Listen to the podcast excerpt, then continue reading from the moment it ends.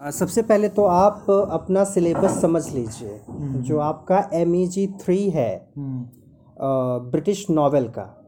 तो नाम से क्लियर है कि इसमें आपको नावल के बारे में पढ़ना है और साथ ही केवल वो नावल जो ब्रिटेन में लिखे गए हैं। अब जब केवल ब्रिटेन की बात कर रहा है इसका मतलब बाकी चीज़ों को अलग कर देना है ना? तो हम इंडियन नावल की बात कर रहे हैं ना तो हम अमेरिकन की बात कर रहे हैं ना तो उन नॉवेल्स की बात कर रहे हैं जो न्यू लिटरेचर में लिखे गए थे या लिखे गए हैं। ब्रिटिश नावल का मतलब है केवल ब्रिटेन में। और जब केवल ब्रिटेन की बात करेंगे तो उसमें इस समय लगभग साढ़े तीन देश आते हैं। उसमें इंग्लैंड है आयरलैंड है स्कॉटलैंड है और वेल्स है। तो आयरलैंड का केवल एक हिस्सा नॉर्दर्न आयरलैंड जो है वो ब्रिटेन का हिस्सा माना जाता है। यानी हो सकता है कि ब्रिटिश नावल पढ़ते समय हम इंग्लैंड के अलावा आयरलैंड या स्कॉटलैंड के लिखे नावल की बात भी कर सकते हैं इसमें। क्लियर है? अब इसमें जो ब्लॉक वन है उसका नाम है Tom Jones Tom Jones is the name of a novel एक नावल का नाम है। इस नावल को लिखा है हेनरी फील्डिंग ने। हेनरी फील्डिंग अगर जैसे नॉर्मली हम जब बात करते हैं लोकतंत्र के स्तंभ की तो लोकतंत्र के चार स्तंभ कहे जाते हैं। एक पांचवा स्तंभ शायद माना जाता है मीडिया को ठीक है? तो उसी तरह से अगर नॉवेल की बात करें स्पेशली ब्रिटिश नॉवेल की बात करें जिसकी शुरुआत जब हुई थी जब ये थोड़ा ठीक ठाक फ्लरिश हुआ था वो समय था फील्डिंग का।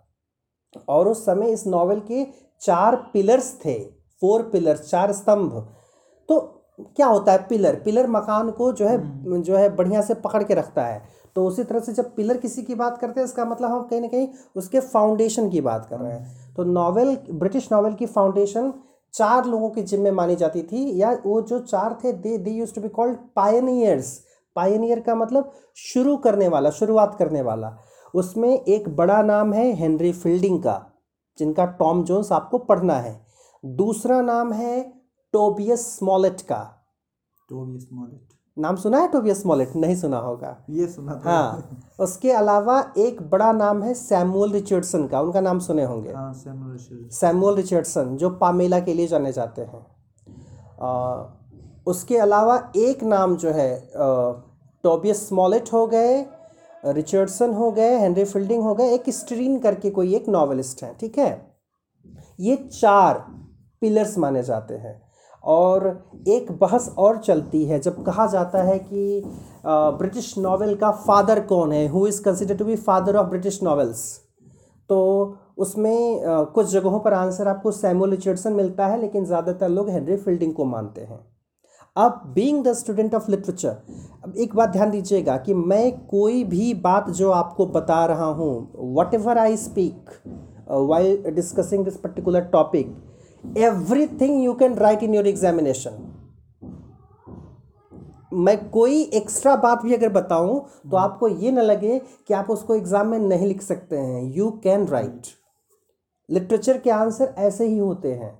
लिटरेचर के आंसर का मतलब ऐसा नहीं होता कि बस टॉम जोन्स के बारे में पूछा है तो हम केवल टॉम जोन्स की बात करें नहीं। जैसे अभी मैंने क्या किया मैंने इंट्रो देना आपको शुरू किया ब्रिटिश नॉवल का। मैंने उन चार नॉवलिस्ट की बात की। रिचर्डसन की जब मैंने बात की तो मैंने पामेला का नाम लिया टॉबियस स्मॉलेट की। तो जितनी बातें आपको याद रहेंगी ना आप शुरुआत में इंट्रोडक्शन में वो लिख सकते हैं बहुत अच्छे से। And that is the right method वही सही तरीका है। लिटरेचर के आंसर्स बड़े कैसे करेंगे? बीस नंबर के क्वेश्चन का आंसर कैसे लिखेंगे? टॉम जोन्स की कहानी लिख करके आएँगे। आप एमए के विद्यार्थी हैं। आप ग्रेजुएशन के या इलेवन, ट्वेल्थ के विद्यार्थी नहीं, जाके स्टोरी लिखेंगे। No you have to present an analytical you know bent of mind कि उसको पढ़ करके ही बात केवल टॉम जोन्स की करनी है यानी बात हेनरी फील्डिंग की करनी है और जब बात हेनरी फील्डिंग की करनी है तो उनके समय के नॉवलिस्ट की बात करनी है। तो इस तरह से एक एक पॉइंट पकड़ करके आप चलेंगे तो आपका आंसर फ्रेम जो है वो बहुत खूबसूरत होगा। चाहे आपको असाइनमेंट बनाना हो चाहे आपको लिखना हो उसमें। तो यही कारण होता है ना कि मतलब असाइनमेंट एक ऐसी चीज़ है कि इग्नू पढ़ने इग्नू से पढ़ने वाला हर बच्चा असाइनमेंट करता है लेकिन सबको नंबर सेम क्यों नहीं मिलते? जबकि वो तो एक ऐसी चीज़ है जिसमें आपको पूरी छूट है। आप जहाँ से मन वहाँ से खंगाल लें। तो बच्चे क्या करते हैं? बच्चे केवल टॉपिक नेट पर डालते हैं निकालते हैं छाप देते हैं। That is not the way आपके पास सारे तरीके मौजूद हैं लेकिन आपको अब बात वही है कि आपके पास सब्ज़ी बनाने के लिए सारे सामान उपलब्ध है। इसका मतलब ये थोड़ी कि आपको सब्ज़ी बनाने आ जाएगी। बिल्कुल। सारे सामान होने के बावजूद आप हो सकता है आपको सब्ज़ी बनाने ना आए। क्योंकि आपको पता ही नहीं है कि तेल कब डालना है नमक कब डालना है। पूरा प्रोसेस पता होना पूरा प्रोसेस और एकदम सही से किस तरह से किस कैसे लिंक बढ़ाना है। वही चीज़ खूबसूरत होती है। इवन चाय बनाने में भी ऐसा होता है ना कुछ लोग चीनी पहले डाल देते हैं कुछ बाद में डालते हैं अंतर हो जाता है। तो बस वही चीज़ है। एक बात। टॉम जोन्स की अगर हम बात करें जो कि एक नॉवेल है हेनरी फील्डिंग का लिखा हुआ and that is a kind of you can say picaresque novel है वो पिकेरस्क नावल वो कहा जा सकता है। अब अब एक नया टर्म आ गया। अब नावल की बात करें तो पिकेरस्क क्या हो गया? तो इसीलिए पहले हमको नावल का पूरा बैकग्राउंड समझना होगा ठीक है? आप वो बता रहे थे हाँ हाँ वो जब अभी डिस्कस करेंगे हम लोग वो सारे पॉइंट वाइज तो चीज़ें काफ़ी अच्छे से क्लियर होंगी। उसमें देखिए क्या है, जो आपका टॉम जोन्स ब्लॉक वन दिया है, उसमें सबसे पहले है इंट्रोडक्शन टॉम जोन्स के बारे में कुछ बातें होंगी, लेकिन उसके पहले इग्नू की एक बड़ी ख़ास चीज़ मुझे अच्छी लगती है कि ये हर एक पॉइंट को मतलब बहुत अच्छे से डिस्कस करता है। और जिस तरह से आपको पढ़ना चाहिए, अगर आप डिटेल में पढ़ें, ये स्टडी मटेरियल बहुत खूबसूरत है। हाँ ये सारा है हाँ हाँ अगर आप ये सारा एक बार पढ़ लेते हैं एक रेटिंग लगा लेते हैं तो मेरा दावा है कि कोई पीजीटी का एग्ज़ाम आपसे छूटेगा नहीं बहुत अच्छे से आप डील करेंगे। केवल पीजीटी ही नहीं आगे भी आप बढ़ सकते हैं अगर करें तैयारी अच्छी है खैर कैसे लिखा? As we first read Tom Jones उसके पहले क्या है? सम एस्पेक्ट्स ऑफ़ फिक्शन देखिए सर फिक्शन एक वर्ड है जिसके ठीक अपोजिट उसका ठीक बाइनरी अपोजिट कहा जाता है फैक्ट जैसे एक शब्द है फ्रेंड फ्रेंड का अपोजिट फ्रेंड फ्रेंड का अपोजिट बताइए. फ्रेंड का एनिमी एनिमी या फो जब हम फ्रेंड की बात करते हैं तो सीधे फो वर्ड ज़्यादा सुटेबल लगता है. थोड़ा सा एलिट्रेशन भी हो जा रहा है वहाँ पर वो खूबसूरत दिखता है. तो फ्रेंड एंड फो बोलते हैं ना उसी तरह से फैक्ट एंड फिक्शन बोलते हैं. फैक्ट यानी फिक्शन फैक्ट के अपोजिट आ रहा है तो फैक्ट क्या है? वो चीज़ जो तथ्य है जो सही है. और फिक्शन क्या है? जिसमें कई चीज़ें मिक्स हैं, जो झूठ है एक तरह से, जो एक तरह से कल्पना है। तो फिक्शन का मतलब कल्पना इमेजिनेशन और इमेजिनेशन की सारी बातें सही हो कोई ज़रूरी नहीं है। तो फिक्शन का तो एक मतलब ये हो गया सीधे सीधे कि कोई चीज़ फिक्शन है, इसका मतलब उसमें इमेजिनेशन का ओवरडोज है। इमेजिनेशन खूब है उसमें। तो फिक्शन में ऐसा नहीं कि केवल नॉवेल ही आता है। फिक्शन का मतलब हर जगह कहीं ना कहीं फिक्शनल एलिमेंट आपको मिल जाएगा। जैसे शॉर्ट स्टोरी है वो भी फिक्शन का ही एक पार्ट है। हिंदी में कहानी होती है इंग्लिश में स्टोरी नाम का कोई जॉनरा नहीं है। जॉनरा यानी विधा जैसे नाटक है कविता है कविता में जो कई तरह की कविताएँ हैं कहानी है उपन्यास है हिंदी में। हिंदी में सारी विधाएँ इंग्लिश में जॉनरा या जॉर कहा जाता है जी ई एन आर ई तो अब जौर की बात करें तो हिंदी में कहानी एक जौर है। हिंदी में लघु कथा एक जौर है, लेकिन इंग्लिश में स्टोरी करके कोई जौर नहीं है। जैसे ड्रामा एक जौर है या जॉनरा है ड्रामा नॉवेल एक जॉनरा है। स्टोरी करके कोई जॉनरा नहीं है। क्यों? क्योंकि इंग्लिश में कहा जाता है कि सब में स्टोरी होती है। Drama has a story short story has a story novel has a story even some narrative poems have a story जो एपिक होती हैं जो एक बड़े स्तर की जो पोएम होती हैं या जो बैलेड होती है। अब देखिए ये सारी चीज़ें they all can have stories तो स्टोरी उनका एक एलिमेंट है। स्टोरी एक जॉर नहीं है। उनका जॉर क्या है? शॉर्ट स्टोरी नॉवेल को नॉवेल क्यों कहा जाता है? शॉर्ट स्टोरी की बात कैसे आ गई फिक्शन की बात करेंगे तो ये दोनों आ जाएगा। मतलब मेनली जब हम फिक्शन की बात करते हैं तो उसमें केवल नॉवेल नहीं नॉवेल के अलावा शॉर्ट स्टोरी भी आती है ठीक है? या एक और है नॉवेला एक और टर्म है जो इन दोनों के बीच वाला होता है। नॉवेला हाँ जो नॉवेल होता है वो उसका जो लेंथ है वो बड़ा होता है और जो शॉर्ट स्टोरी है उसका लेंथ कंपेरेटिवली काफ़ी छोटा होता है ये नॉवेल की अपेक्षा। एक नॉवेला होता है जो बीच वाला होता है अपने साइंस के आधार पर ही वो नॉवेला है। वो नॉवेल से छोटा होगा शॉर्ट स्टोरी से ज़्यादा होगा। अच्छा शॉर्ट स्टोरी को ये समझने की गलती बिल्कुल मत करिएगा कि बहुत छोटी सी है पाँच मिनट में ही खत्म हो जाएगी। हो सकता है आधे घंटे लग जाए। हो सकता है चालीस से पचास पेज का हो वो शॉर्ट स्टोरी कहलाएगा। वो भी शॉर्ट। हाँ शॉर्ट स्टोरी का मतलब ऐसा बिल्कुल नहीं है कि आप केवल दो चार पेज पढ़ ली तो शॉर्ट स्टोरी नहीं। वो एक जॉनरा का नाम है। यही समझने की ज़रूरत है। उससे ज़्यादा बड़ा होगा तो नॉवेला हो जाएगा और ज़्यादा बड़ा हो जाएगा तो वो एक नॉवेल हो जाएगा। तो ये सारे फिक्शन हैं। तो जब हम एस्पेक्ट ऑफ़ फिक्शन की बात करें, यहाँ बेसिकली हमारा फोकस नॉवेल पर है, लेकिन फिक्शन का मतलब केवल नॉवेल नहीं होता। क्लियर है? फिर as we first read Tom Jones उसको शुरुआत में किन चीज़ों पर आपको फोकस करना है? फिर है important thematic areas in Tom Jones thematic area का मतलब जब भी आप किसी नॉवेल या ड्रामा को पढ़ते हैं तो theme is very important that is not theme that is theme ये भी जानना ज़रूरी है। हम लोग भले इंग्लिश पढ़ाते हैं लेकिन कुछ चीज़ें हैं जिस पर हम ध्यान नहीं देते। जैसे जो थ है हिंदी का थ थाली वाला थ इंग्लिश में थ है ही नहीं। इंग्लिश में थ कोई साउंड नहीं है। इंग्लिश में जो साउंड है वो है थ हाँ. And that is why we have to say thank you thank you हाँ हम थैंक यू नहीं बोलते. थैंक यू अगर बोल रहे हैं गलत बोल रहे हैं. थैंक यू बोले ना थैंक यू थैंक यू नहीं होता. जनरली हम यही हाँ yes that that we do तो अब ये एक चीज़ सीख ले हम कि इंग्लिश में थ साउंड है ही नहीं. इंग्लिश में घ साउंड है ही नहीं. तो जब इंग्लिश में घ साउंड नहीं है तो घोस्ट होगा कहाँ से? घोस्ट माने भूत जो बोला जाता है। The exact pronunciation is ghost घ होता ही नहीं है। अब ये बात अगर दिमाग में हमारे घुस गई कि घ नहीं होता थ नहीं होता अपने आप उच्चारण सही होने लगेगा। तब आप कभी भी थॉमसन नहीं बोलेंगे तब आप टॉमसन ही बोलेंगे। तब आप थॉमस थॉमस या थॉमस नहीं बोलेंगे आप टॉमस बोलेंगे या तो थॉमस बोलेंगे। थॉमस। ये है। तो अच्छी टर्म बता दिया आपने। हाँ यही है क्योंकि प्रोनाउंसिएशन अक्सर क्या होता है कि जैसा हमें पढ़ाया गया था खुद ही मैंने तो ज़्यादातर सेल्फ स्टडी की है। में study- केवीएस में मैं गया था तो वहाँ हम बी एच यू में भी गए थे वहाँ पर लैंग्वेज लैब भी है। तो बहुत सारे वर्ड्स जो हम पहले गलत बोलते थे तो सही प्रोनाउंसिएशन किया था। मतलब बहुत पढ़ा था मैंने।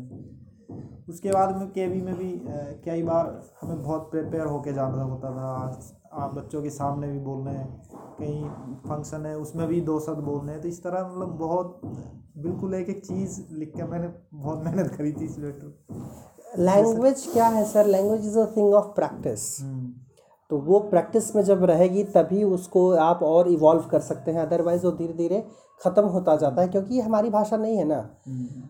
हम अपनी भाषा दस साल ना भी बोलें तो भी भूलेंगे नहीं। लेकिन जो हमने लर्न की है, उसके साथ हमको इवॉल्व करना होगा समय के साथ। थोड़ी ध्यान देने की ज़रूरत है। तो थीम यानी सबसे पहले नॉवेल हो ड्रामा हो शॉर्ट स्टोरी हो, उसका जो मेन कंसर्न है, जैसे पोएम में सेंट्रल आइडिया होता है, वैसे नॉवेल वगैरह में हम थीम ढूंढते हैं कि ये एग्जैक्टली exactly किस चीज़ की बात कर रहा है। फिर है कैरेक्टर्स एज कैरेक्टराइजेशंस अब नॉवेल है तो ऑब्वियस है कैरेक्टर्स होंगे ड्रामा है तो ऑब्वियस है कैरेक्टर्स होंगे, और वो कैरेक्टर्स उनके जो डायलॉग्स हैं, उनकी जो बातचीत है, उनकी जो पर्सनालिटी है, उस पर्सनालिटी से क्या शो होता है? कोई एक बंदा अचानक से आता है, आपके कंधे पर हाथ रखकर बोलता है, और कैसे हो? ये केवल एक डायलॉग नहीं है। You know that shows his behaviour that shows his attitude towards you कोई भी देखने वाला बोल देगा एनालाइज तुरंत कर लेगा he is friendly to him ये निकल करके आया वहाँ से। यानी कोई भी अब एक लिटरेचर का बंदा होने के नाते जो एक आई डेवलप करनी है हमारी जो आँख डेवलप हमारी जो आँख हमारी जो दृष्टि हमारा जो विज़न होना चाहिए वो औरों से अलग होना चाहिए। कैसे? For that you must remember William Wordsworth William Wordsworth जब आप पढ़ेंगे उनको uh, एक पोएट की जो डेफिनेशन है, एक पोएट हम में से ही कोई इंसान होता है, लेकिन वो अलग कैसे हो जाता है? एक लाइन है वर्ड्सवर्थ ने अपने लिए जो कही थी कि to me the meanest flowers are those which can give me deep thoughts for tears मैं एग्जैक्ट लाइन कोट नहीं कर रहा, लेकिन उसका जो मेन वो है मतलब वो ये है कि फूल फूल जो बहुत महत्वपूर्ण है मेरे लिए मीनिस फ्लावर्स यानी जिसकी मीनिंग बहुत ज़्यादा है मेरे लिए, वो ऐसे हैं जिनको देखने के बाद मेरे आँखों में आँसू आ जाते हैं। अब ये क्या बात हुई? फूल को देख करके लोग खुश होते हैं, भाई, रो क्यों रहा है? भाई, क्यों रो रहा है? क्योंकि भाई देख रहा है कि फूल जो है, पहले वो एक कली था, एक बड था धीरे धीरे वो खिला, खुशबू बिखेरी उसने, लोगों को अट्रैक्ट किया। एक समय आया, मुरझा गया, सूख कर गिर गया। अब एक फूल के खिलने और सूख कर के गिरने में उसको पूरी इंसानी लाइफ नज़र आ गई। वो देख करके वो रो पड़ा। एक टॉम जॉन्स इसकी है ना नो नेचर पे थी वो एक पोएम पढ़ते थे हम ट्वेल्थ में। नोबल नेचर अच्छा हाँ। तो नेचर पर तो बहुत सारी कविताएँ हैं उनकी। इवन नाइन्थ में भी आपके है सॉलिटरी पर है सिलेबस में। हाँ?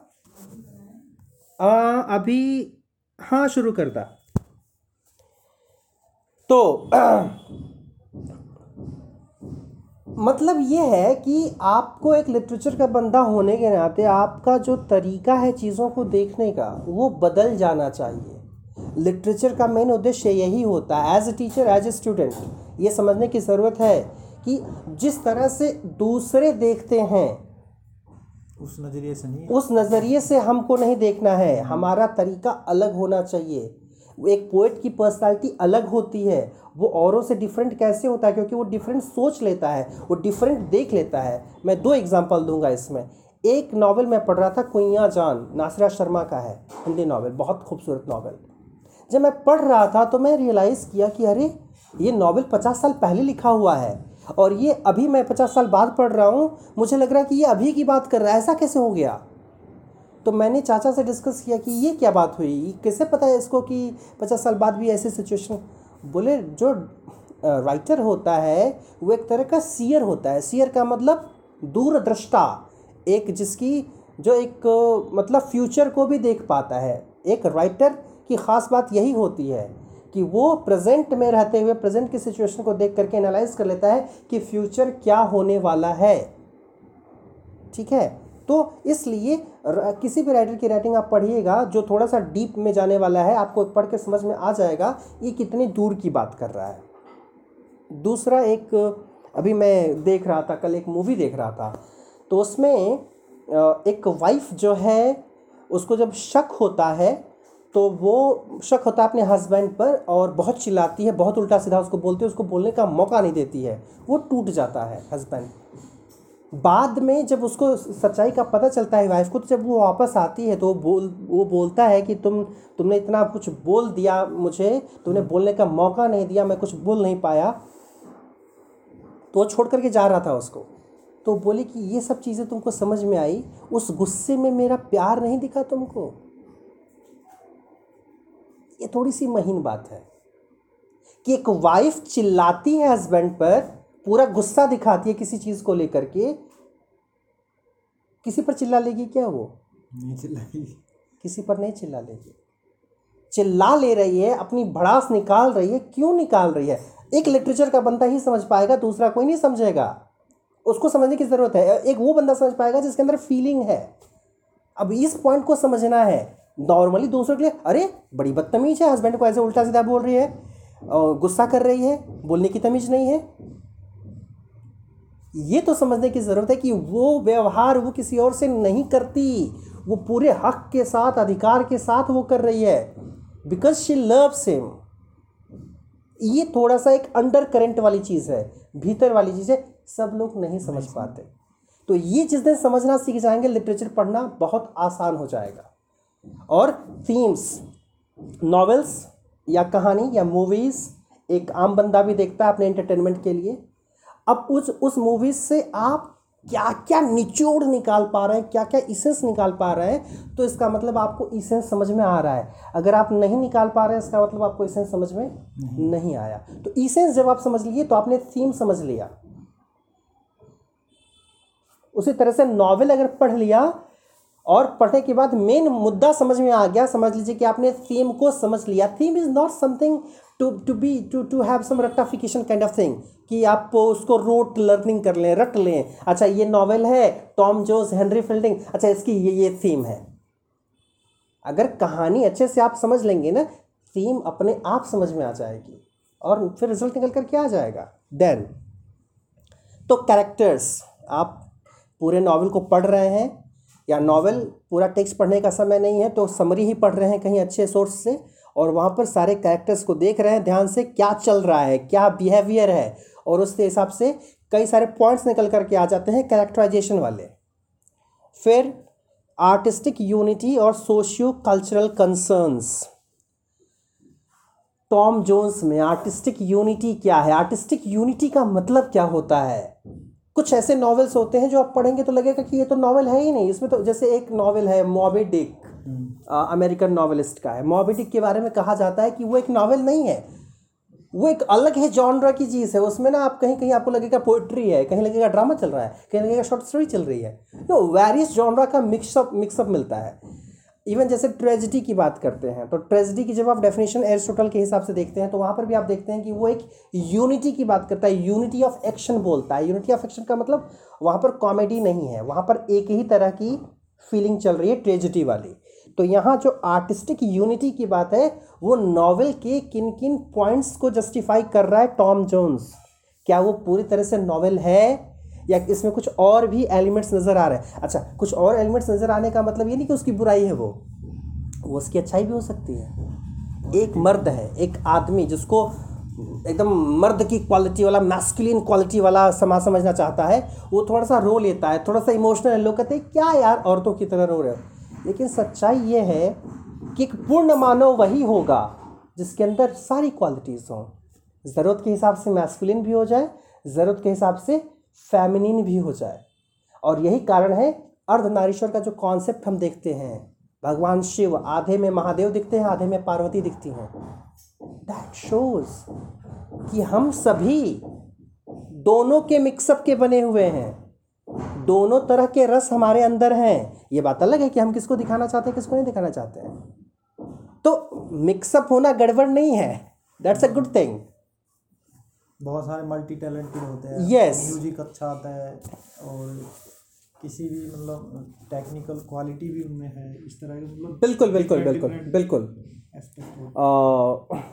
और वो आज के टाइम में होना भी चाहिए एक आदमी मल्टी टैलेंटेड हाँ मल्टी टैलेंटेड के लिए एक खूबसूरत वर्ड याद कर लीजिए पॉलीमैथ पॉलीमैथ मैथ याद रहेगा ही पॉली मतलब बहुत ज़्यादा याद है ही पॉलीमैथ एवरीथिंग है। हाँ पॉलीमैथ का मतलब मल्टी फैसेटेड पर्सनैलिटी जिसकी मल्टी डायमेंशनल पर्सनैलिटी हो, बहुत कुछ चीज़ें उसको जान, उसकी जानकारी में रहती हों। और सोशियो कल्चरल कंसर्न क्या है? टॉम जोन्स का सोशियो कल्चरल कंसर्न का मतलब किस तरह से सोसाइटी की कुछ चीज़ें, कुछ कल्चर की चीज़ें, यानी टॉम जोन्स पढ़ करके आप कहीं ना कहीं एक तरह से पूरे इंग्लैंड का जो है, पूरे इंग्लैंड को रिव्यू कर सकते हैं। इवन एक और नावल है इनका हेनरी फील्डिंग का Joseph Andrews Joseph Andrews again one more picaresque novel उसमें जोसेफ की जर्नी ही दिखाई गई है और उस जर्नी के थ्रू वो जहाँ जहाँ जाता है पूरी सोसाइटी में कहाँ करप्शन है कहाँ क्या चल रहा है वो सब कुछ जोसेफ की आँखों से आप देखते हैं। तो आपको लगता है कि वो जोसेफ दिखा रहे हैं लेकिन वो तो आपको हेनरी फील्डिंग दिखा रहे हैं। हेनरी फील्डिंग घुमाते हैं आपको। जब आप रामचरितमानस के राम को देखते हैं राम कब अयोध्या में है राम कब जंगल जा रहे हैं कब जंगल से फिर जो है अ, जा रहे हैं लंका पर चढ़ाई करने।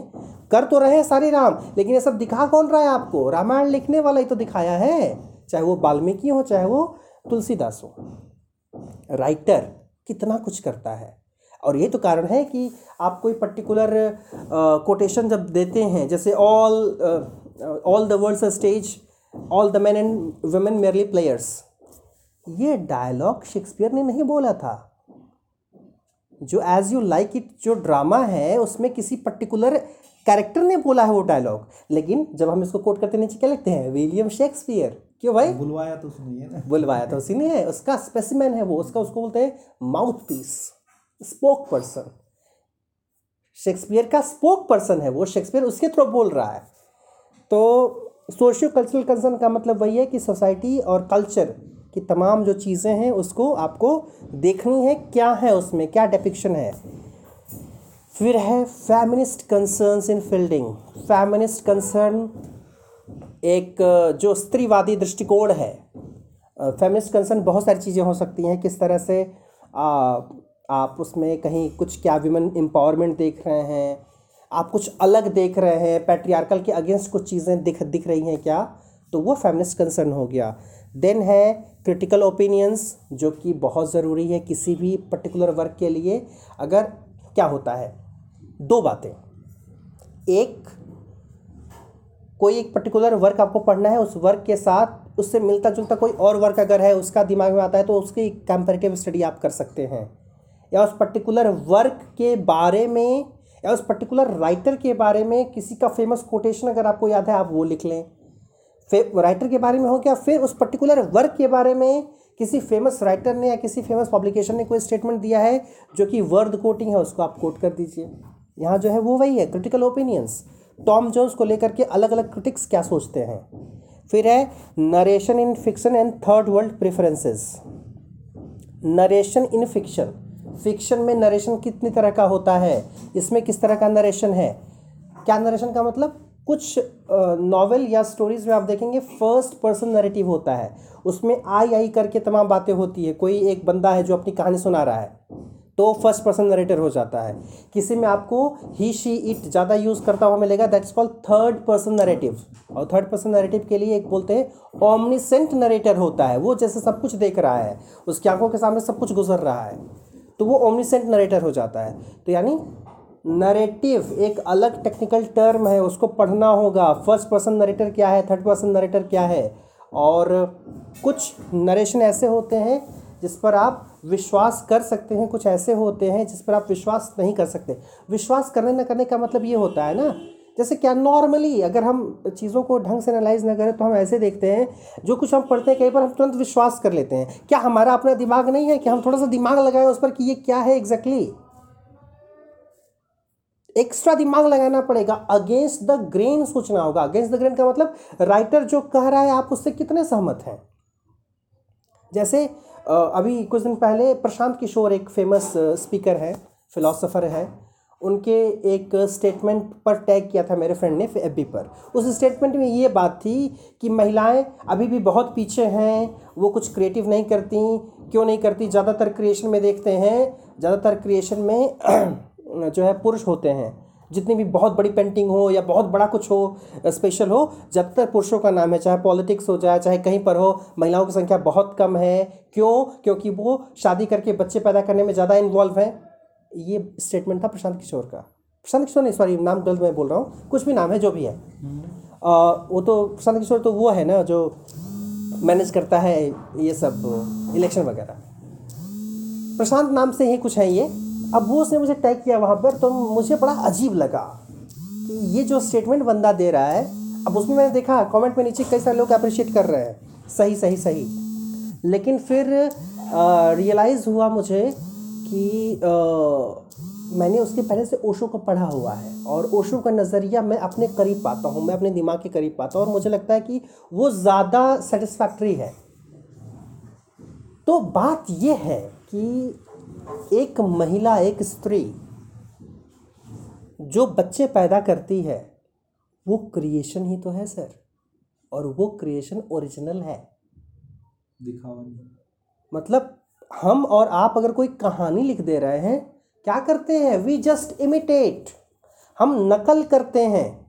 जैसे मैं कोई कहानी लिखूँ बैठ करके, कभी ना कभी का कोई अनुभव, कभी ना कभी की कोई पढ़ी हुई चीज़, वो सारी चीज़ें इंटरमिंगल हो जाती हैं और वो निकल करके एक रिज़ल्ट आता है कि हमें कहानी लिख दी। कौन सा बड़ा तीर मार लिए? क्या क्रिएटिव किया आपने? आपने नेचर को कॉपी किया। We just do that only and they are real embodiment of nature they are real carrier of nature सच्चाई ये है कि वो जो क्रिएटिविटी है जो पुरुष कभी नहीं कर सकता एक औरत उसी में संतुष्ट इसीलिए होती है क्योंकि उसके बाद उसको कुछ करने की ज़रूरत है नहीं। अब ये बात अलग है कि फेमिनिस्ट अप्रोच लेकर के आप देखेंगे कि कुछ महिलाएँ कहती हैं कि नहीं शादी नहीं करनी बच्चे नहीं करने कुछ करना है लाइफ में अलग। तो ये छोटी चीज़ नहीं है। To give birth to a child to a human being is not a small thing और आप इसका कंपेरिजन कर रहे हैं उससे मैंने कहा तो बिल्कुल गलत स्टेटमेंट है। आई डोंट अप्रिशिएट इट तो ये है थिंकिंग अगेंस्ट द ग्रेन आपके सामने कोई व्यू रखा जा रहा है, आप उसके अगेंस्ट क्या कुछ लॉजिकल सोच सकते हैं? इसका मतलब ये नहीं कि हर बात को काटते रहें। क्या कुछ लॉजिकल सोच सकते हैं? अगर लॉजिकल सोच रहे हैं तो आप अगेंस्ट द ग्रेन सोच रहे हैं। और अगेंस्ट द ग्रेन सोचने की कैपेसिटी अगर आपके अंदर है it means you are a good student of literature तो ये रहा और थर्ड वर्ल्ड प्रेफरेंस तीसरी दुनिया। बात करेंगे कभी उस पर? अभी एक कॉल बार बार आ रही। तो सर इतनी बातें रहीं आई होप